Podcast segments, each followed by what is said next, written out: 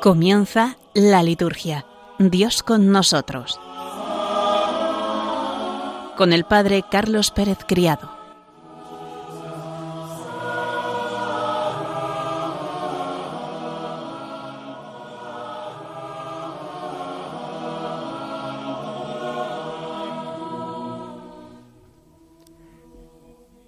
Buenas tardes, queridos oyentes de Radio María, y bienvenidos un lunes más ya en el mes de noviembre a nuestro programa La Liturgia Dios con nosotros. Vamos a ir viendo los santos que celebraremos durante esta semana. Después dará lugar el comentario al número 5 del documento del Papa Desiderio Desideravi. Veremos también estas misas de la Virgen María que hace 15 días interrumpimos su comentario. Después del descanso, veremos un autor del movimiento litúrgico esta semana, a Pío Pars, y terminaremos así el tercer bloque dedicado al año litúrgico. En la parte final de nuestro programa haremos una presentación de la semana litúrgica siguiente. Nos ponemos en presencia de Dios para comenzar rezando.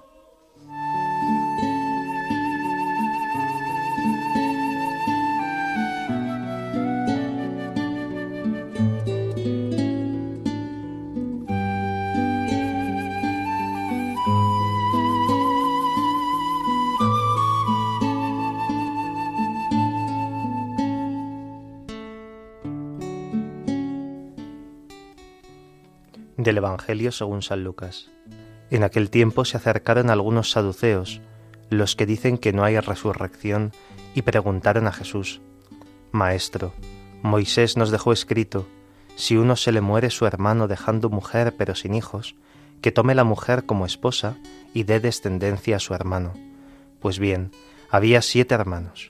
El primero se casó y murió sin hijos, el segundo y el tercero se casaron con ella, y así los siete, y murieron todos sin dejar hijos. Por último también murió la mujer. Cuando llegue la resurrección, ¿de cuál de ellos será la mujer? Porque los siete la tuvieron como mujer. Jesús les dijo, En este mundo los hombres se casan y las mujeres toman esposo, pero los que sean juzgados dignos de tomar parte en el mundo futuro y en la resurrección de entre los muertos, no se casarán, ni ellas serán dadas en matrimonio, pues ya no pueden morir ya que son como ángeles y son hijos de Dios porque son hijos de la resurrección. Y que los muertos resucitan lo indicó el mismo Moisés en el episodio de la zarza, cuando llama al Señor Dios de Abraham, Dios de Isaac, Dios de Jacob.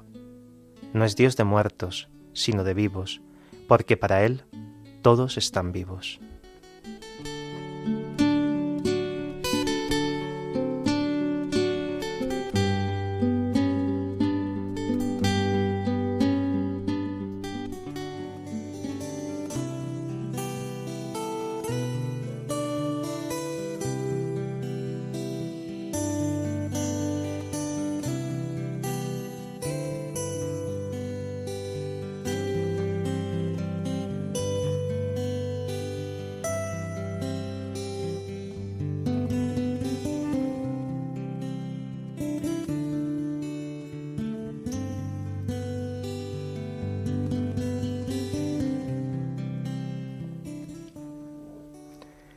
Domingo sobre el Dios de vivos, no de muertos. Ayer escuchábamos en la primera lectura el martirio ejemplar de los siete hermanos en tiempo de Antíoco IV Epífanes, que quería acabar con el judaísmo. En el texto están consignadas las palabras El Rey del universo nos resucitará para una vida eterna. Este texto de la primera lectura enlaza perfectamente con el del Evangelio de ayer. Los saduceos que negaban la resurrección interrogan a Jesús para ridiculizar tal doctrina a partir de la ley del levirato. Jesús liquida de un plumazo la cuestión con una afirmación impresionante. No es Dios de muertos, sino de vivos, porque para Él todos viven. Recurre para ello a la vivísima imagen de la zarza ardiente que no se consumía en el pasaje del libro del Éxodo y a la familiar definición del Dios de los padres, Dios de Abraham, Dios de Isaac, Dios de Jacob. Ciertamente, el Señor es el Dios de la vida, presente y futura, es un Dios de vivos y para los vivos. No podemos comprender a Dios solo para aquellos que han muerto y viven en Él. Dios es vida en acto. Dios no está únicamente en el más allá, está también en el más acá.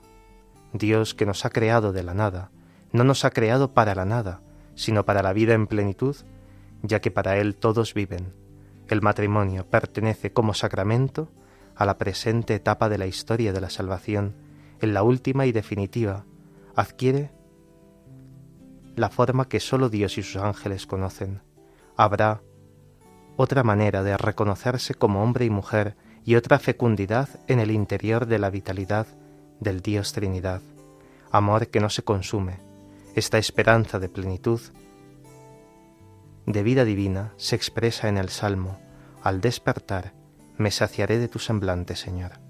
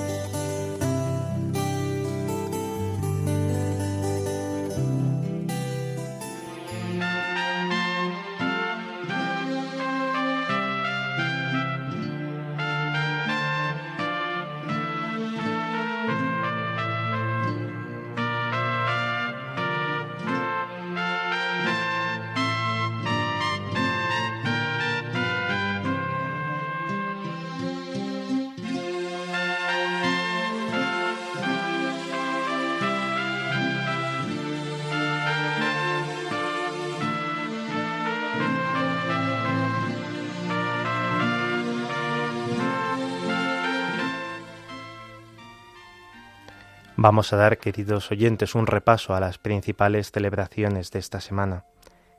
El miércoles tendremos la gran fiesta de la dedicación de la Basílica de Letrán, el jueves la memoria obligatoria de San León Magno, el viernes la memoria de San Martín de Tours y ya el sábado la memoria también obligatoria de San Josafat, obispo y mártir. Vamos con la primera de ellas, la celebración del miércoles, la dedicación de la Basílica de Letrán. Es una fiesta importante litúrgicamente, ya que la Basílica de Letrán es la catedral del obispo de Roma, del Papa, el sucesor de Pedro, que preside en la caridad la comunión de todas las iglesias del mundo. Celebramos, pues, la comunión eclesial con el Papa, y con él, con todas las iglesias presididas por los sucesores de los apóstoles, los obispos. La Basílica del Santo Salvador de Letrán lleva este título, Madre y Cabeza de todas las iglesias de la ciudad de Roma y de toda la tierra, omnium urbis et orbis ecclesiarum mater et caput. Su celebración es un signo de amor y de unidad con el romano pontífice. La basílica está dedicada a Cristo Salvador. De la liturgia de la dedicación de las iglesias se desprende una bella eclesiología de comunión. Debe celebrarse la dedicación de la iglesia del lugar, de la parroquia, del monasterio, para significar que allí hay una comunidad de cristianos dedicados a Dios. Debe celebrarse la dedicación de la Iglesia Catedral para significar la comunión de la Iglesia diocesana, en comunión con un obispo y su presbiterio, un obispo a su vez que está en comunión con el sucesor de Pedro, fundamento y signo de la unidad de las iglesias, y por tanto debe celebrarse la dedicación de su catedral, la de San Juan de Letrán. Celebrar el aniversario de la dedicación de la Catedral de Roma expresa la comunión de todas las iglesias con Pedro. No se celebra la dedicación de un edificio, sino de una comunidad cristiana que se reúne y es simbolizada por un determinado edificio visible. En este sentido, podríamos decir que en la antigüedad ni el arte ni la arquitectura, desde el punto de vista litúrgico, importan para nada. En los países pobres, por ejemplo, las catedrales son insignificantes como arquitectura, pero no por eso dejan de ser significativas eclesialmente, y ese es el punto fundamental. Dedicare es un verbo latino que significa darse completamente al servicio de. Para los cristianos significa ser entregados a la misión que el Señor ha confiado a su Iglesia. La liturgia de la dedicación, en los tres niveles explicitados, significa la unidad y la comunión de las iglesias. En la tradición litúrgica, la celebración de la dedicación era un día de fiesta para la comunidad, donde resonaban las palabras del libro de Nehemías. El gozo del Señor es vuestra fortaleza. Una melodía alegre de fondo es la del himno del oficio de la dedicación Urs Jerusalem Beata.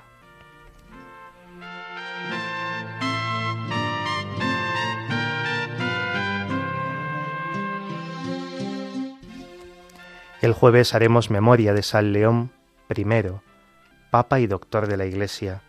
San León Magno recibió la ordenación episcopal el 29 de septiembre del año 440, procedente de Truria. Era diácono de la Iglesia de Roma cuando fue elegido Papa. Desde el primer momento, San León dio pruebas de sus excepcionales cualidades de pastor y guía. La predicación era entonces un ministerio casi exclusivo de los obispos. San León se dedicó a instruir asiduamente el pueblo de Roma para convertirlo en ejemplo de las otras iglesias. Los noventa y seis sermones auténticos de San León que han llegado hasta nosotros nos muestran que insistía en la limosna y en otros aspectos sociales de la vida cristiana y que explicaba al pueblo la doctrina, particularmente con respecto a la encarnación del Hijo de Dios. Es el teólogo de la encarnación del Verbo la eucología del misal romano, principalmente en el ciclo de la Navidad y en el tiempo de la Epifanía, lleva la impronta de su lenguaje teológico. Elabora la primera teología sobre la liturgia. Así, por ejemplo, es célebre el sermón sobre la Pascua, en la que dice, esta no debe celebrarse como un acontecimiento del pasado, sino siempre presente. Se conservan 143 cartas auténticas y unas treinta que le han sido atribuidas. Por ellas podemos darnos cuenta de su solicitud para con todas las iglesias que presidía en la caridad como obispo de Roma y sucesor de Pedro. La participación a través de sus delegados en el concilio de Calcedonia fue decisiva en la formulación del dogma cristológico. Defendió Roma de Atila, organizó la caridad en esa misma ciudad que vivía tiempos de gran penuria acogió a refugiados de las guerras, luchó contra el paganismo y el maniqueísmo. Con razón se le dio el título del Magno, el Grande. Es doctor de la Iglesia. La lectura seleccionada de sus homilías es muy frecuente en la liturgia de las horas. Podríamos decir que es un gran papa liturgista, al cual desde este programa nos encomendamos y proponemos también a nuestros oyentes que puedan buscar sus cartas, sus homilías, sus textos que son de una gran fecundidad espiritual aún a día de hoy.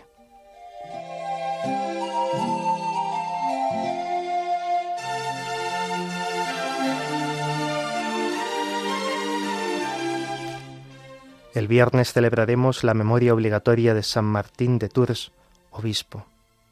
Sulpicio Severo, contemporáneo suyo, escribió su vida. A los quince años se alistó en el ejército del Imperio romano para hacer la carrera militar. Permanecerá en él hasta los 25 años. Las campañas militares lo llevan a Oriente, a Occidente. En Amiens se convirtió al cristianismo, pero permanece algún tiempo como catecúmeno. Después será bautizado antes de que deje su condición de oficial de caballería del ejército. A semejanza del monacato oriental, se había formado cerca de Poitiers un núcleo monástico, y allí optó por la vida monástica. Es conocido por su celo ascético y evangelizador. A la antigua usanza, sin tener él voluntad ni deseo, es designado por aclamación obispo de Tours y recibe la ordenación episcopal. No dejó nunca de ser monje e inauguró una santidad monástica propia, la del monje obispo, que a diferencia del monacato de Oriente, en el que los fieles iban al encuentro de los ascetas del desierto, en San Martín es al contrario. Son él y sus hermanos quienes salen al encuentro de la gente para anunciarles el Evangelio, principalmente en medios donde todavía el paganismo, también el maniqueísmo, estaba muy presente. El corazón, sin embargo, siempre lo tenía en el monasterio. Él es un monje, y en cierto modo se le puede considerar uno de los padres del monacato prebenedictino en Occidente. Como fue obispo, el biógrafo afirma que su vida fue similar a la de los apóstoles.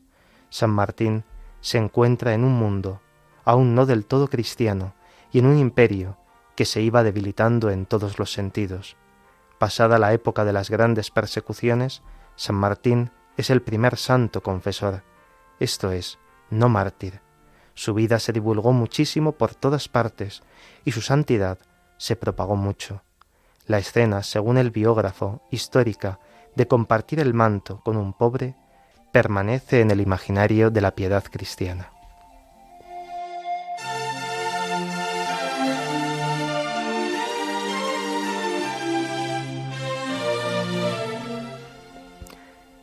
Y al acabar la semana, el sábado, tendremos la memoria también obligatoria de San Josafat, obispo y mártir, que nació en Ucrania hacia el año 1580 de padres ortodoxos, abrazó la fe católica y la vida monacal entre los monjes de San Basilio.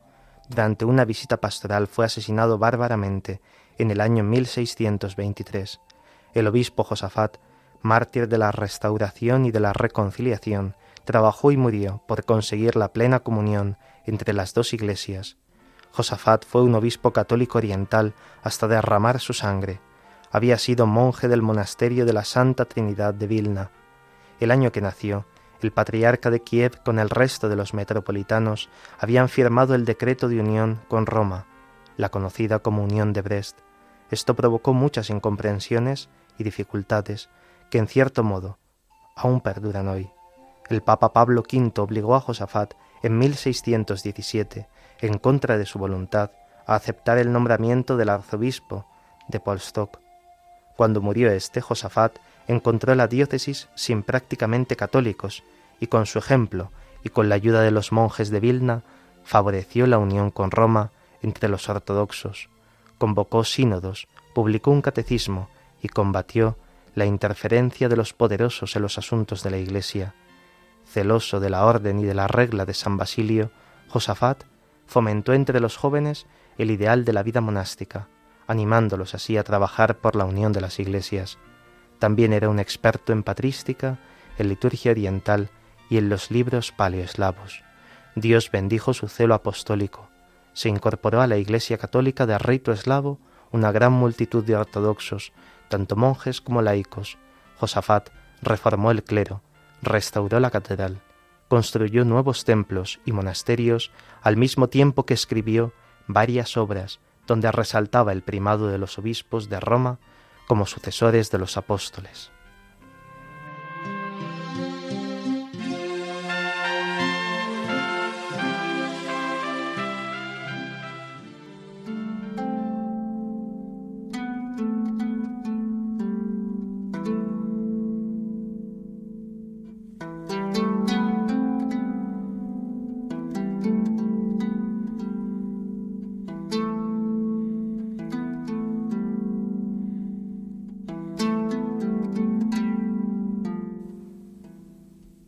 Este bloque vamos a hacer la lectura de uno de los números de Desiderio Desideravi, esta carta apostólica del Papa Francisco sobre la formación litúrgica del pueblo de Dios que estamos viendo y repasando durante este curso.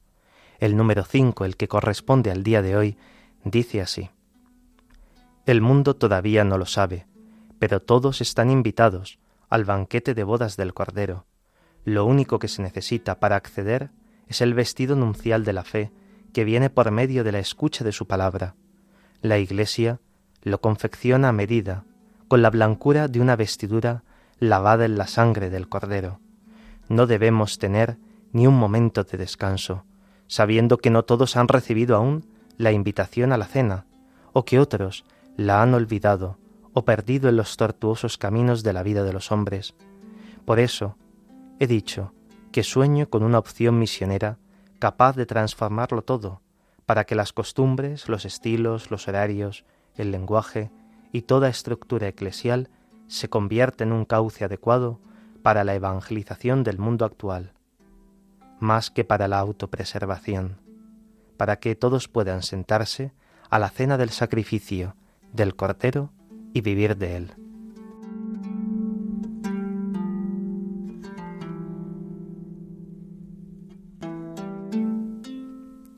Este número 5 abre con la cita del libro de la Revelación, el libro del Apocalipsis, cita Apocalipsis 19, 9, que dice así, Bienaventurados los invitados al banquete de bodas del Cordero. Un poco antes, en los versículos anteriores dirá así, Llegó la boda del Cordero, su esposa se ha embellecido, y se le ha concedido vestirse de lino resplandeciente y puro. El lino son las buenas obras de los santos. Dios desea que toda la humanidad llegue a gozar de las bodas del Cordero en el cielo. Todos somos invitados a esas bodas. De ahí el papel fundamental e insustituible de la esposa de Cristo, de la Iglesia. Hacer que todos los hombres lleguen al conocimiento de Cristo Jesús, para que, injertados en Él, puedan obtener la salvación.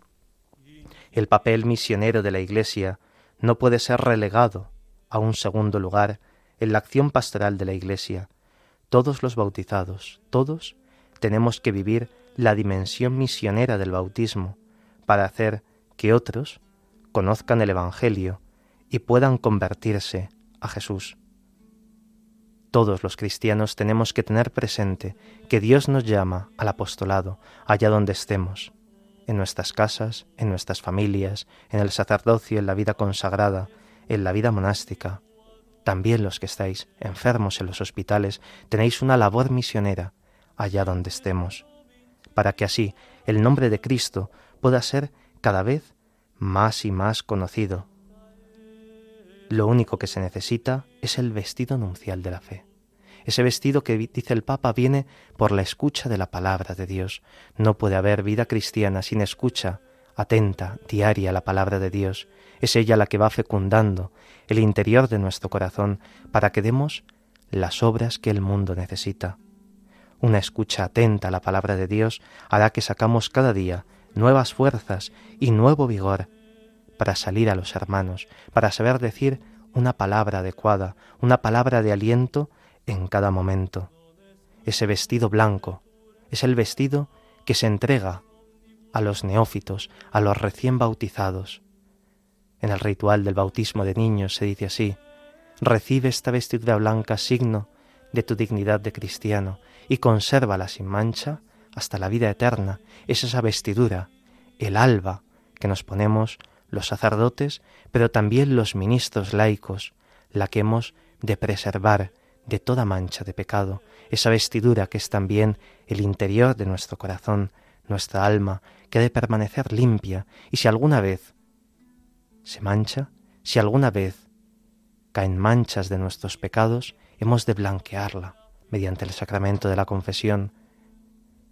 El alba, la túnica blanca, la dignidad bautismal se blanquea cada vez que nos acercamos a confesarnos, a pedir humildemente perdón, y es justamente con la sangre del Cordero sin mancha, con la sangre de Cristo, con la cual es blanqueada. No debemos de tener ni un momento de descanso, dice el Papa. Todos han recibido esa invitación, pero muchos se han olvidado de ella, muchos han abandonado la vida de la Iglesia, quizá por el escándalo de algunos cristianos, quizá por dejadez, quizá por motivos que ahora no podamos llegar a enumerar, pero hemos de estar ahí, nosotros, sin descanso, día y noche, invitando a que se unan a Cristo, invitándoles a que se unan a la Iglesia.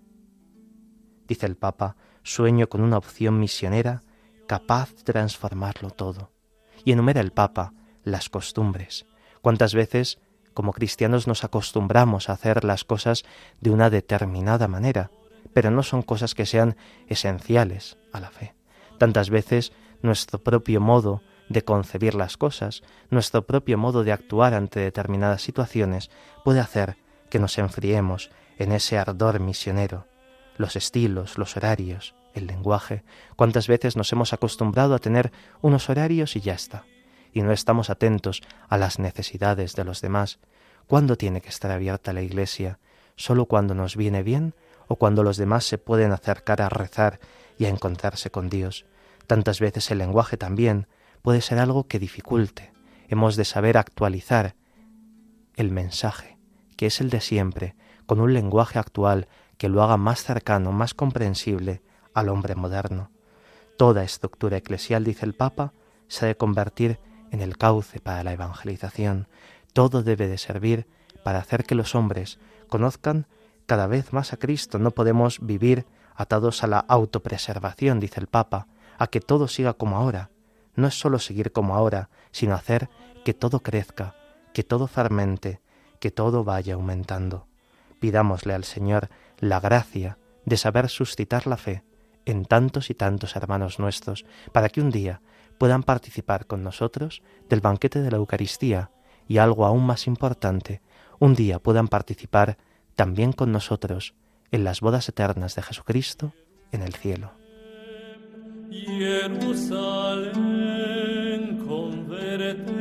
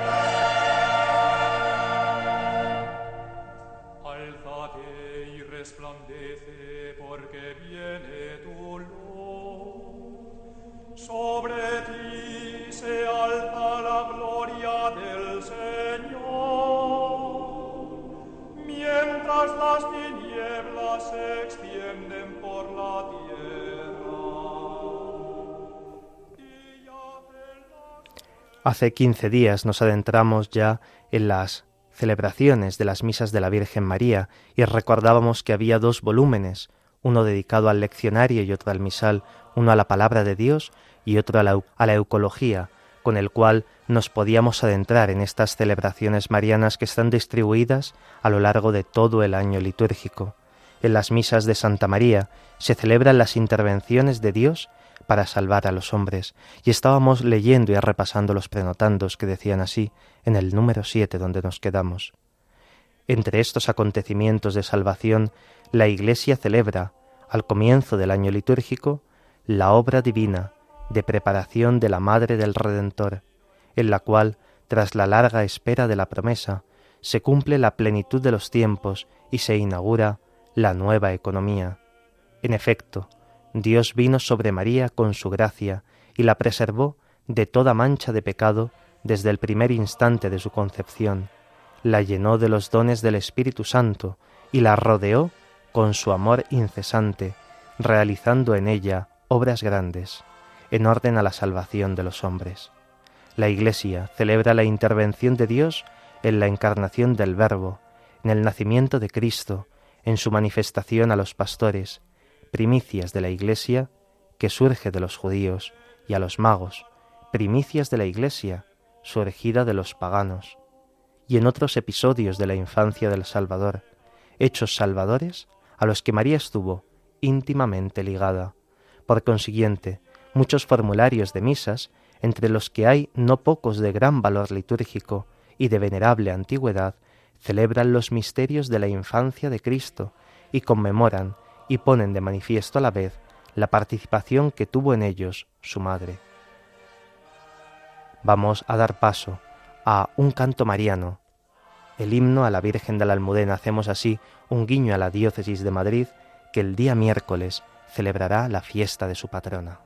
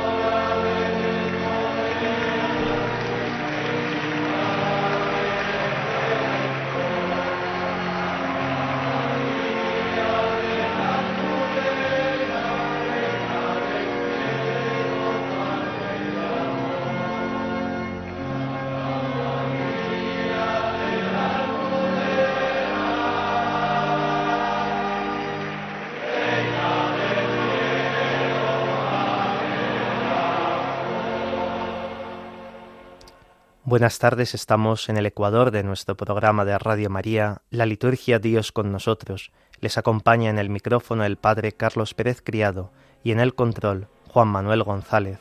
Hemos escuchado el himno de Santa María la Real de la Almudena, la patrona de Madrid. Recordamos así que pasado mañana tendremos la celebración litúrgica de esta fiesta de los madrileños.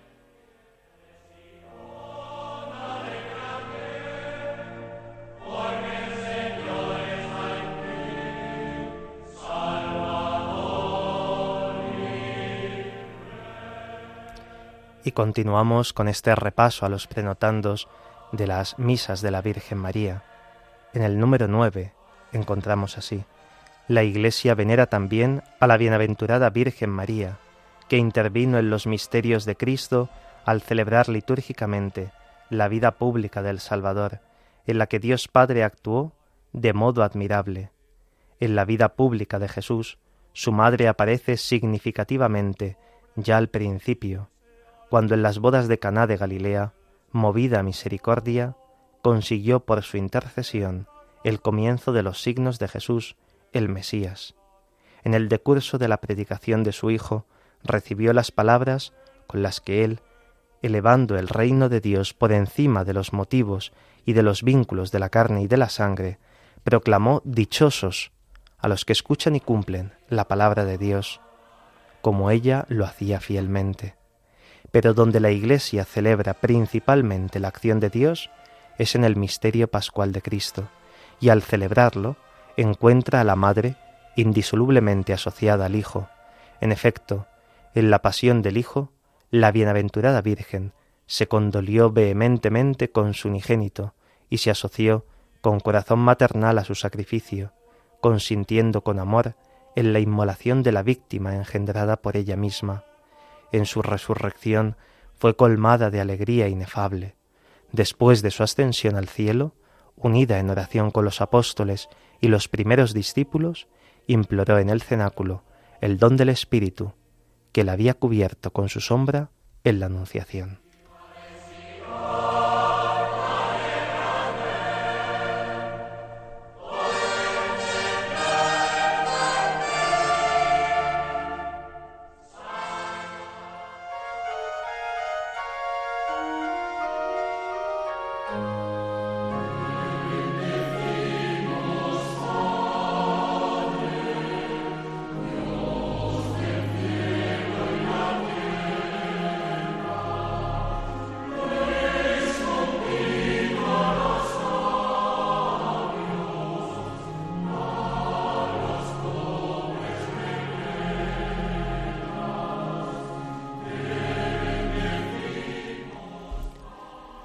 Pues queridos oyentes, seguimos con este repaso a la vida de Pío Pars.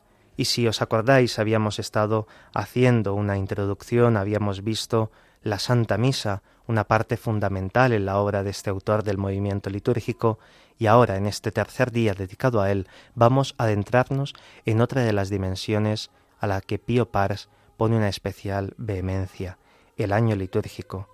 Hay muchas ediciones y traducciones de esta obra, el año litúrgico, tanto en su edición amplia, también como en una edición más reducida, más pequeña o más abreviada. Indican el gran acierto que tuvo su autor en la redacción de esos volúmenes. Dejamos a un lado las disquisiciones de Pío Pars sobre la conveniencia o no de usar la expresión de año litúrgico. Es cierto que no todos los libros litúrgicos en la antigüedad comenzaban igualmente. Hoy esto a nosotros no nos afecta. Tanto la liturgia de las horas como el misal y el leccionario comienzan por el tiempo de Adviento. La expresión año litúrgico ha sido refrendada por el magisterio de la Iglesia, sobre todo por la encíclica de Pío XII, Mediator Dei, y también por la constitución Sacrosantum Concilium del Concilio Vaticano II sobre la liturgia. Pío Pars se pregunta ¿Qué argumentos se dan en la actualidad para afirmar que el Adviento es el principio del año litúrgico? Y él responde diciendo así, los dos siguientes. En primer lugar, los misales y breviarios, incluso los antiguos sacramentarios, empiezan unánimemente por el primer domingo de Adviento, o al menos por Navidad. Esto parece indicar claramente que ya desde tiempos remotos se tenía conciencia de que comenzaba aquí el año litúrgico. Y en segundo lugar, cómo se formó este sentimiento general de que el año litúrgico empezaba aquí. Por la evolución del pensamiento que se efectuó durante la Edad Media, de un orden sacramental a un orden racional e histórico. El año litúrgico, que hasta entonces se había concebido como un año sacramental, pasó a ser un año histórico. De este modo, la fiesta de Navidad, en cuanto fiesta del nacimiento de Cristo, se convirtió en el principio del año, y se fueron distribuyendo dentro de un año las diferentes etapas de la vida de Jesús y como una extensión de ésta, toda la historia del mundo. Desde este momento, el Adviento se convierte en el principio del año litúrgico y estamos ya prácticamente acabando un año litúrgico dentro de muy pocos días y comenzaremos con el Adviento otro año litúrgico. Pío Pars distingue en el año litúrgico dos aspectos, un aspecto histórico y otro aspecto sacramental, el histórico desde la Edad Media y el sacramental desde la antigüedad cristiana. Vamos a ver esto que él dice del año histórico. Comienza con Adviento, que representaría, según la interpretación que gustan dar los medievales, que trataban de la liturgia, los cuatro mil años antes de Cristo, es decir, el tiempo que va desde el principio del mundo hasta la llegada del Redentor. Luego, de Navidad a Pentecostés, viene representado por la vida de Cristo, desde su nacimiento hasta la ascensión y la venida del Espíritu Santo. El tiempo después de Pentecostés representaría la vida de la Iglesia hasta el final del mundo. No convence esto a Pío Pars, porque las fuentes litúrgicas nada dicen sobre ello. Por eso él se detiene más en exponer el aspecto sacramental según el estado de la liturgia y la explicación que se daba en su tiempo. Vamos a adentrarnos así en cómo habla Pío Pars del año sacramental. Dice así, doy el nombre de sacramental al año litúrgico, porque éste se haya dominado por la vida de la gracia, del mismo modo que el año natural determina el ritmo de la vida de la naturaleza. Concibiendo el año de este modo y el domingo de Septuagésima, según el calendario anterior al Concilio Vaticano II, sería la gran entrada al nuevo tiempo. El aleluya del Benedicamus Domino del día anterior marcaría el fin del tiempo pasado. Para la lectura bíblica, abrimos la primera página del libro sagrado. Al principio creó Dios el cielo y la tierra. Estos tres domingos del antecuaresma representan realmente las tres primeras épocas del mundo, Adán, Noé y Abraham. Son también claros símbolos del desarrollo sacramental de Cristo y de la Iglesia. El Evangelio de Septuagésima contiene un llamamiento de Dios a trabajar en la viña de la Iglesia. Imposible imaginar un comienzo del año litúrgico más hermoso. Los tres domingos que preceden a la cuaresma forman en sus líneas generales un todo completo y son un programa de vida cristiana, invitación, perdón e iluminación. No sólo era Pío Pars quien pensaba así. Hay comentarios al año litúrgico que comienzan precisamente por el ciclo pascual y no justamente por el adviento como nosotros acostumbramos, pero precisamente la gran reforma litúrgica después del Concilio Vaticano II suprimió esta antecuaresma o domingos de septuagésima, sexagésima y quincuagésima. Dice Pío Pars, con esta digna introducción empieza el principio del trabajo del año litúrgico, instauración, renovación, restablecimiento de la vida divina. He aquí el fin de la cuaresma.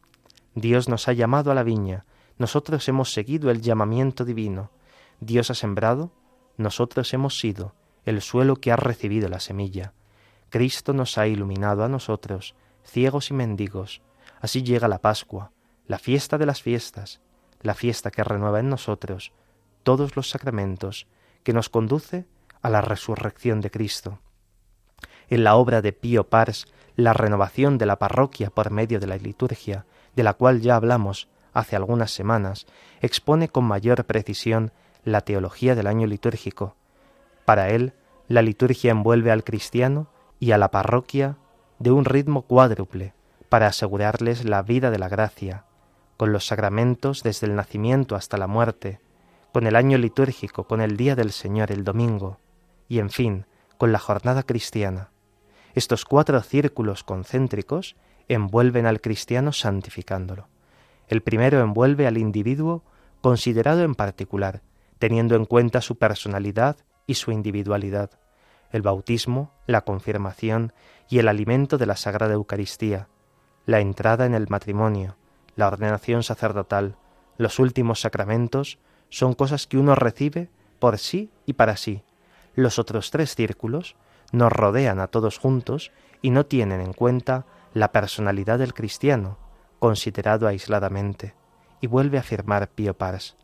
El sentido y objeto del año litúrgico no es otro que la vida sobrenatural del individuo, de la parroquia, de toda la Iglesia, para que tengan vida y la tengan en abundancia.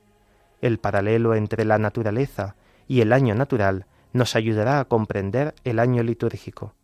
El árbol crece, reverdece, florece y da sus frutos a lo largo del año y de las estaciones. Igualmente el mundo animal, como por ejemplo el ave, desarrolla su vida en las diversas épocas del año. Del mismo modo, el alma ha de desarrollar su vida sobrenatural recibida en el bautismo durante los diversos tiempos del año litúrgico, símbolo de la Iglesia o de la parroquia, en la que el grano de mostaza crece a lo largo de las diversas estaciones del año litúrgico. El cuerpo místico de Cristo madura en la espera de su glorificación. El año litúrgico es un año de vida del Cristo místico sobre la tierra. Pío Pars no olvida el aspecto instructivo que el año litúrgico lleva consigo. Es como una escuela de formación de vida cristiana, como un catecismo vivo. El año litúrgico es como una Biblia abierta, como una dogmática y una moral hecha oración. El año litúrgico ayuda enormemente a los directores espirituales en el confesionario, en el púlpito o en la sede presidencial del presbiterio, en la catequesis y en todo ministerio. Hay catequistas prestigiosos que procuran sacar al catecismo de ese panorama demasiado mecanizado en tres partes. Verdades que hay que creer, mandamientos que hay que guardar y sacramentos que hay que recibir para relacionarlo con el ritmo orgánico y, vivencial del año litúrgico. Ni faltaron confesores que guían a sus penitentes y dirigidos, uniendo sus exhortaciones y direcciones al año litúrgico, y predicadores que hacen lo mismo. En una palabra, todo sacerdote que haya procurado basar su ministerio en la predicación del año litúrgico ha tenido que experimentar que la riqueza de las ideas, temas y sentimientos que se encuentran en este año litúrgico le ofrece una mina inagotable.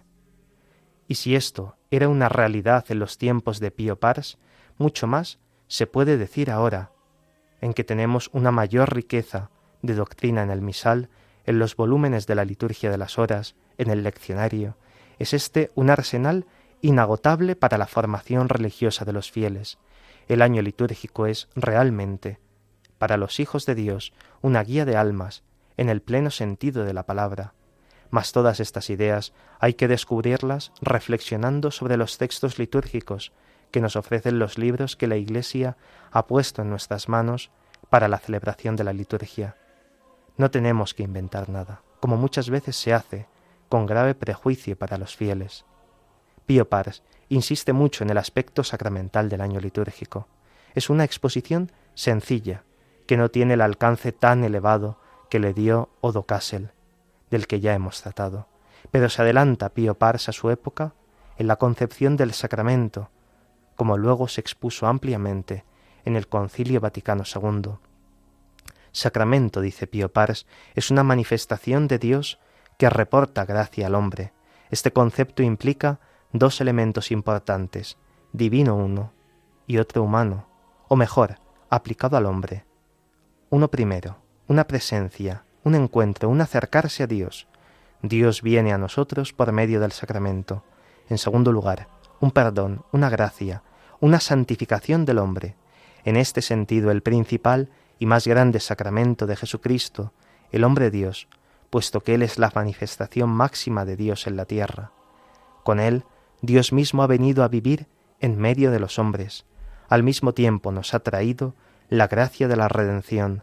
El segundo gran sacramento es la Iglesia, cuerpo místico de Cristo. También por ella Dios se nos aproxima.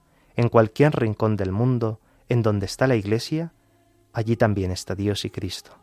La Iglesia es también la dispensadora de las gracias, sus manos que bendicen y consagran, derraman por doquier la gracia de la salvación.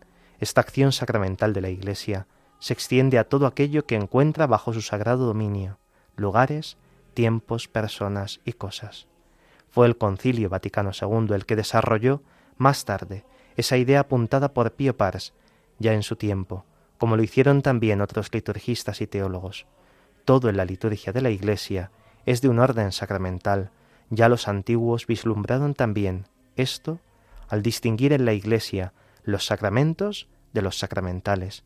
No tuvieron otra palabra mejor para significar los otros ritos distintos de los siete sacramentos que una palabra similar. Es el reino de Dios que viene a nosotros, que crece como el grano de mostaza, lo penetra todo y fermenta toda la masa. Es preciso que sintamos y vivamos de nuevo lo sacramental de la Iglesia, su fuerza interna. Es algo totalmente sobrenatural y que viene del cielo, a diferencia de las influencias naturales y psicológicas.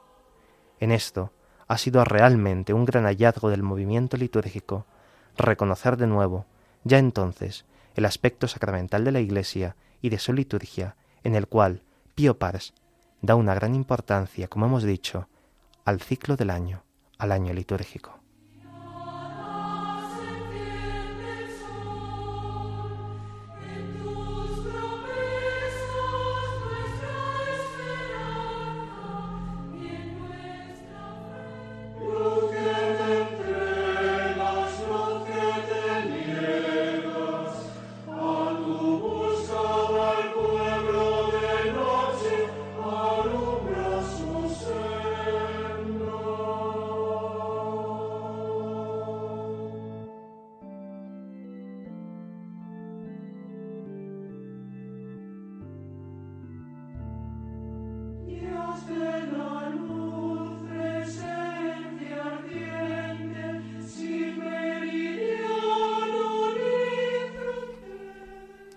Vamos a repasar, queridos oyentes, ya en el final de nuestro programa, las celebraciones litúrgicas de la próxima semana.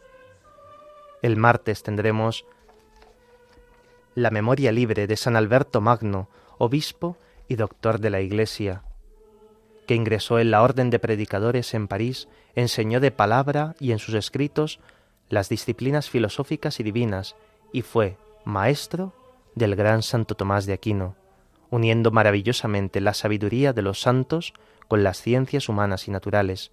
Después se vio obligado a aceptar la sede episcopal de Ratisbona, desde la cual se esforzó asiduamente en fortalecer la paz entre los pueblos, aunque al cabo de un año prefirió la pobreza de la orden a toda clase de honores y murió santamente en Colonia, en la actual Alemania, en el año 1280.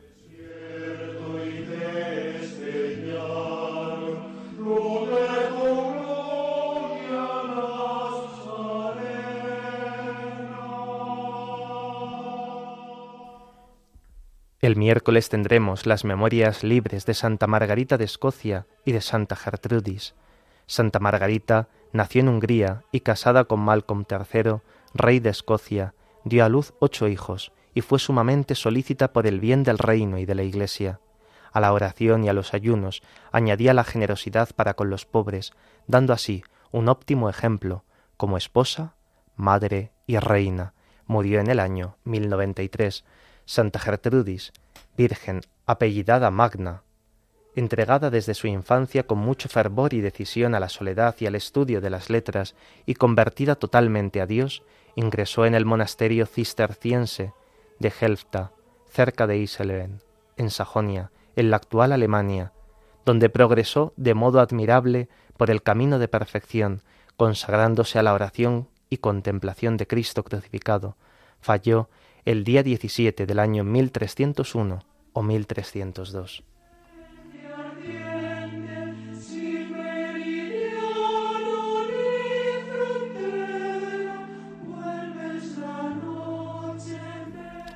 El jueves tendremos la memoria obligatoria de Santa Isabel de Hungría, que siendo casi una niña, se casó con Luis de Turinga, a quien dio tres hijos y al quedar viuda después de sufrir muchas calamidades y siempre inclinada a la meditación de las cosas celestiales, se retiró a Marburgo, en la actual Alemania, en un hospital que ella misma había fundado, donde abrazándose a la pobreza, se dedicó al cuidado de los enfermos y de los pobres hasta el último suspiro de su vida, que fue a los veinticinco años de edad, muriendo así en el año 1231.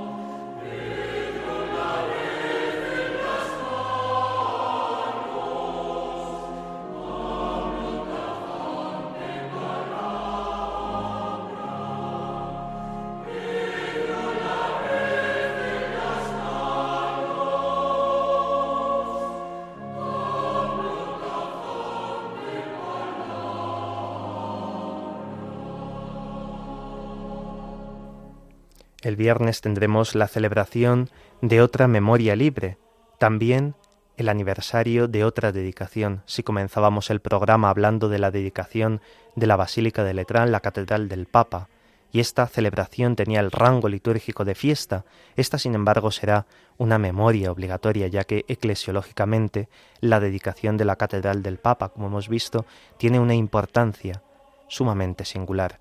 El viernes podremos celebrar esta memoria libre de la dedicación de las basílicas de los santos apóstoles, Pedro y San Pablo. La primera de ellas, la de San Pedro, fue edificada por el emperador Constantino sobre el sepulcro de San Pedro, en la colina del Vaticano, y al deteriorarse por el paso de los años, fue reconstruida con mayor amplitud y de nuevo consagrada en este mismo día de su aniversario. La otra, la de San Pablo, fue edificada por los emperadores Teodosio y Valentiniano en la vía ostiense. Después de quedar aniquilada por un lamentable incendio, fue reedificada en su totalidad y dedicada el 10 de diciembre. Con su común conmemoración, se quiere significar de algún modo la fraternidad de los apóstoles y la unidad de la Iglesia.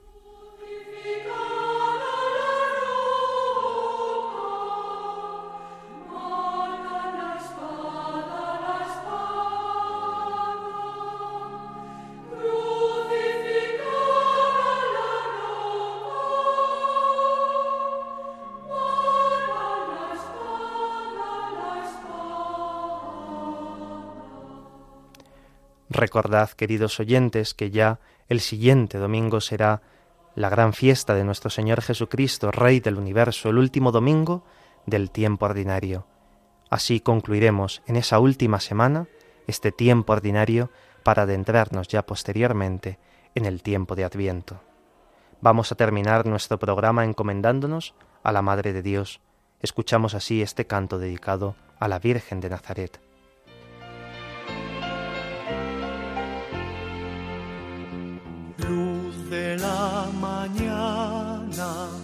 De la mar estrella, flor radiante y bella, reina soberana. Madre que nos amas, Virgen Nazarena, rosa y azul. Esta tarde les ha acompañado en el micrófono el padre Carlos Pérez Criado y en el control Juan Manuel González, al que agradecemos mucho su silencioso servicio. A continuación dará comienzo otro programa en Radio María. Les invitamos a que no cambien de sintonía y disfruten con él. Podéis escribirnos para cualquier duda o comentario al email del programa, la liturgia Dios con nosotros, arroba radiomaria.es, la liturgia Dios con nosotros, arroba radiomaria.es. Si quieren volver a escuchar el programa, pueden descargar el podcast en la web de Radio María. También pueden solicitar el programa en CD llamando al 91 822 8010 o escribiendo a través del formulario de la web de Radio María. Queridos oyentes, muchas gracias por vuestra fidelidad y nos volveremos a escuchar, si Dios quiere, dentro de 15 días.